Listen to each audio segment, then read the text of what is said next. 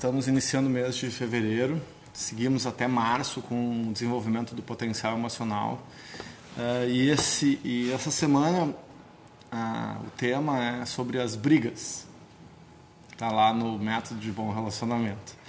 Eu acho muito interessante a forma que o nosso método coloca, porque um, várias coisas que dentro da nossa metodologia, da nossa proposta de evolução, elas são subversivas né? Elas vão de encontro e não ao encontro do muitas vezes do senso comum. Por exemplo, é, um relacionamento de casais ou qualquer empresa, o que for, as pessoas acham que é normal, ah, é normal uh, brigar de vez em quando. E algumas pessoas, inclusive, acham que é até saudável, porque é sinal de amor. Tipo, ciúmes é sinal que tu amas. Né? E a gente foi criado um pouco assim, né? Um pouco na bravata, um pouco né? dessa coisa uh, passional que se tu não te emocionaliza, tu não ama. Se tu não, então se tu briga porque tu ama, tá, tudo bem. Uh, e como se, até como se normal fosse uma coisa legal. Né? Eu sou que acho que normal é um saco. Normal, eu fala normal, eu ouço morno. Nossa, como tu é normal, como tu é morno. Para mim é mais ou menos isso. Quando sempre que alguém fala em normal, eu ouço uma coisa morna, uma coisa assim, tipo chimarrão morno, sabe? Água morna, sabe? Tipo aqueles dias que não estão tão quentes, mas tão úmidos, sabe? Que tu sabe uma coisa meio pegajosa. Eu sempre quando ouço a palavra normal, isso que me repete, é automático. Então, eu acho que ter a consciência de que desentendimentos e brigas podem acontecer, tudo bem.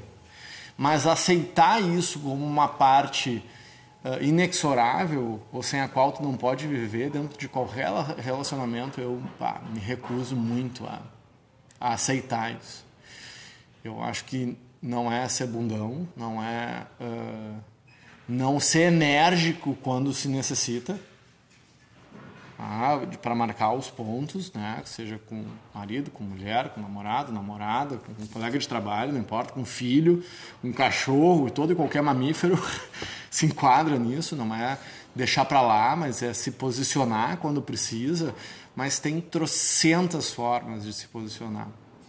Eu lembro muito claramente, assim, dos meus pais, que as vezes que mais me marcaram foram quando as, as puxadas de orelha foram com carinho.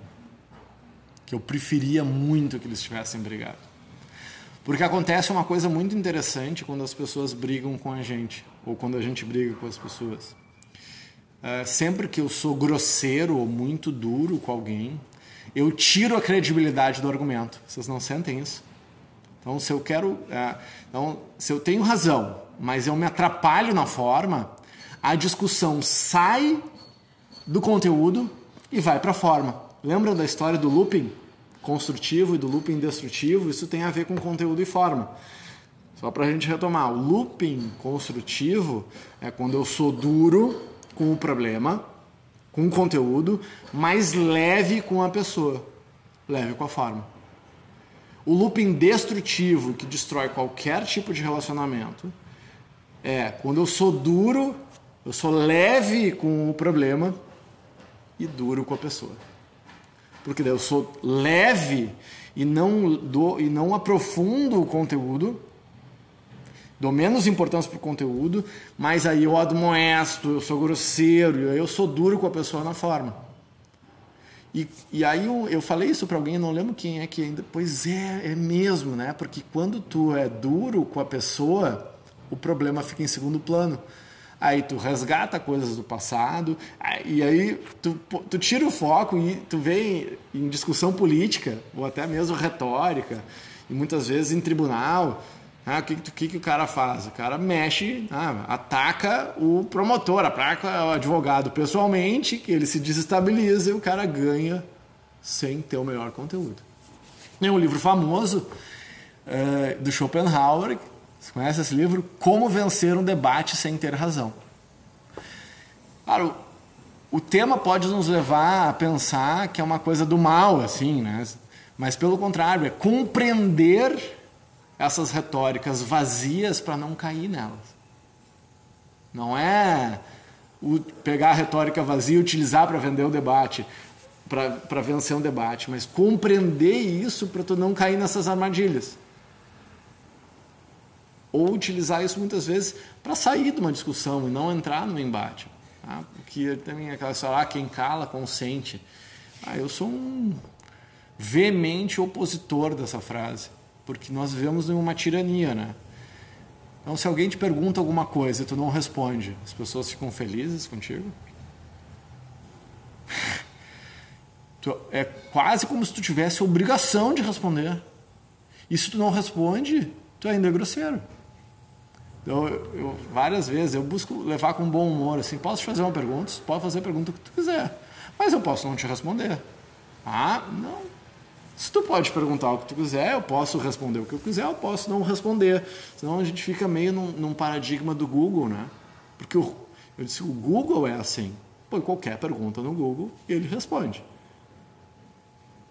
Eu não sou o Google. Eu posso até responder, posso não responder. Então tem vezes que não responder é simplesmente tu não está afim de entrar naquele. Vocês já experimentaram fazer isso? Já conseguiram fazer isso? Olha, não quero falar desse assunto. Eu tipo, acho que a gente não tem, a gente não tem intimidade suficiente para falar desse assunto. Como vocês acham que as pessoas vão, vão reagir? Vai ficar horrível, né? Então, mas se, qual é a dica? Se alguém fizer isso com vocês, de não responder, tente reagir com delicadeza e respeitar. Começa, começa fazendo aqui, eh, sim, ah, desculpa, uh, tá tudo bem, vamos falar de outra coisa. Mas é difícil. Dos dois lados é difícil. Então, é normal brigar, pode ser, mas acho que a gente tem que sair dessa desse cumprimento de onda de que as coisas normais são as certas, até porque se nós formos entrarmos entrar profundamente no paradigma social que nós vivemos hoje, a normalidade ela está doente. Essa é a minha opinião. Porque quem cuida da saúde, quem cuida da alimentação, quem está apesar de haver uma onda de uma busca de saúde, mas se tu for ver as pessoas que estão com saúde acima da média, com relacionamentos felizes acima da média, com felizes com a profissão que fazem, é exceção. Então nós que somos felizes não, tam, não estamos dentro da faixa de normalidade. Só para pensar aí é, nesse paradigma. Muito bem. Então, para quem está assistindo aí, agora tem aula e só quem está na aula vai saber do resto.